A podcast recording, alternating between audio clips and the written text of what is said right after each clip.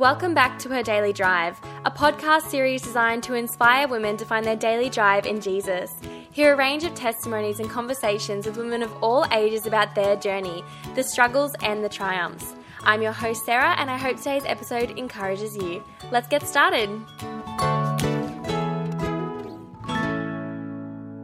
Hi everyone, today I'm interviewing Linda, who moved to the Gold Coast six years ago with her husband and has three grown up children, but only two of them moved up with her.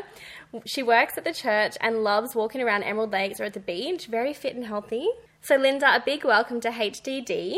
To help us get to know you a bit better, what are three go to essentials you've been loving lately? So, cappuccino on soy mm-hmm. for morning tea, as I heard it described recently. Spotify for music of any genre, any time. Her daily drive is now on Spotify. they just opened podcasts on Spotify. That's so yeah, exciting. It is exciting. Christian fiction, mainly historical romance, mm. adventure, or crime based novels, which I purchase and share with family and friends and anybody who would like to read them.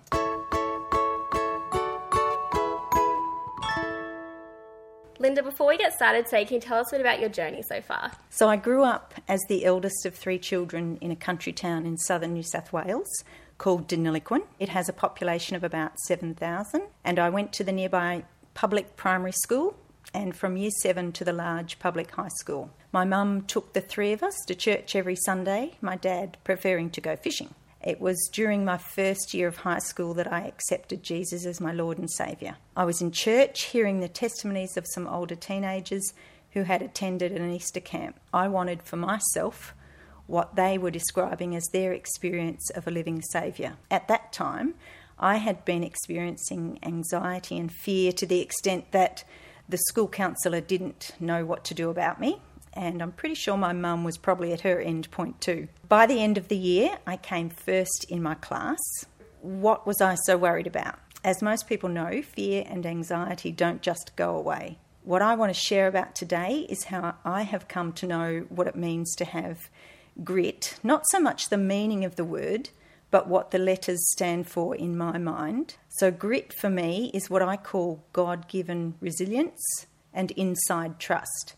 It's where we rely on God to provide the resilience we need for a negative event that we're going through, a perceived negative event, or any experience that is negative in our lives or impacts our life. Why is this an important topic for us to talk about in today's society? Most of us, especially as we grow up in our school settings, are told that we have to be resilient. We have to develop the capacity to recover quickly from difficulties, to have courage and resolve to press on regardless of the circumstances. And this is all true to live in today's, or I think for that matter, yesterday's society. What I have learnt is that God offers to provide that resilience. He doesn't expect us to do it on our own. And Linda, what's your experience with being resilient and this use of grit? There have been many times since those early high school years where grit has been required in my life. At 15, I had to wear a brace for scoliosis of the spine. That consisted of a hard plastic corset around the abdomen, two metal bars from the buttocks to the back of my head, and one wider metal bar vertically along the front to underneath my chin with jointed metal around the neck. I was required to wear it 24 hours a day, seven days a week, unless I was in the shower or swimming, and I hated swimming. And I didn't really like looking weird for two years either. Other times relate to the study or jobs I have done, the time I nearly bled out in a hospital bed alone after giving birth to my first child, or the times of serious illness or accident to one of my three children, of which there have been quite a few. I have not always experienced the peace of God given resilience because, like almost all of us human beings, we try to do life in our own strength. And that is why inside trust is so important. I love Hebrews chapter 6, verse 19, where it says, We have this hope as an anchor for the soul, firm and secure.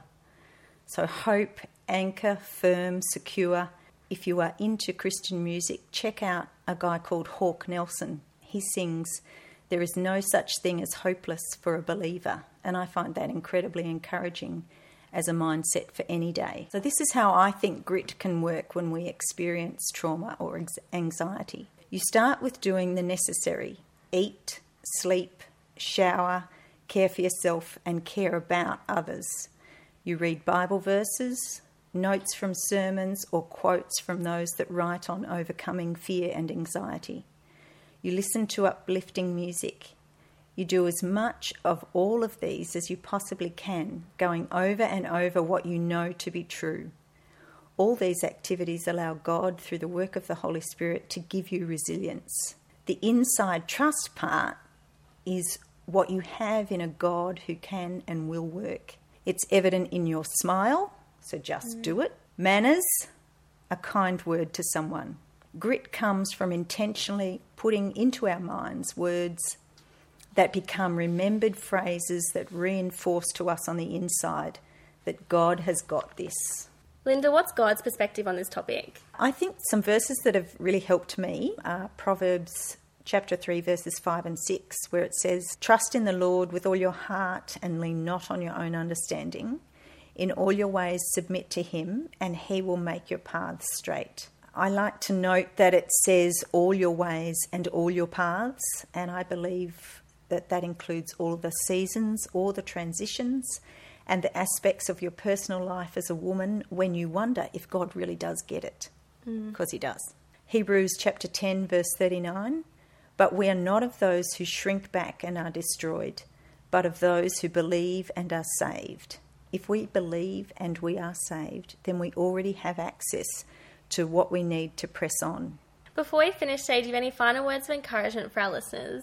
The thing about God given resilience and inside trust is that each time we exercise it, we will have gained strength and resolve for the next time. Some authors who explain these concepts quite eloquently, and more so than I can, are Christine Caine's new book, uh, or her devotional I found on the YouVersion Bible app entitled Unexpected. Your listeners may also find it helpful to read Power Thoughts by Joyce Meyer. Mm or I really benefited from Crash the Chatterbox by Steven Furtick. I would encourage others by saying that Jesus said, Whoever drinks the water I give him will never thirst. Indeed, the water I give him will become in him a spring of water welling up to eternal life. And that's in John 4, verse 14. God has given and will continue to give us the capacity to recover. If you aren't experiencing God given resilience and inside trust, ask yourself why.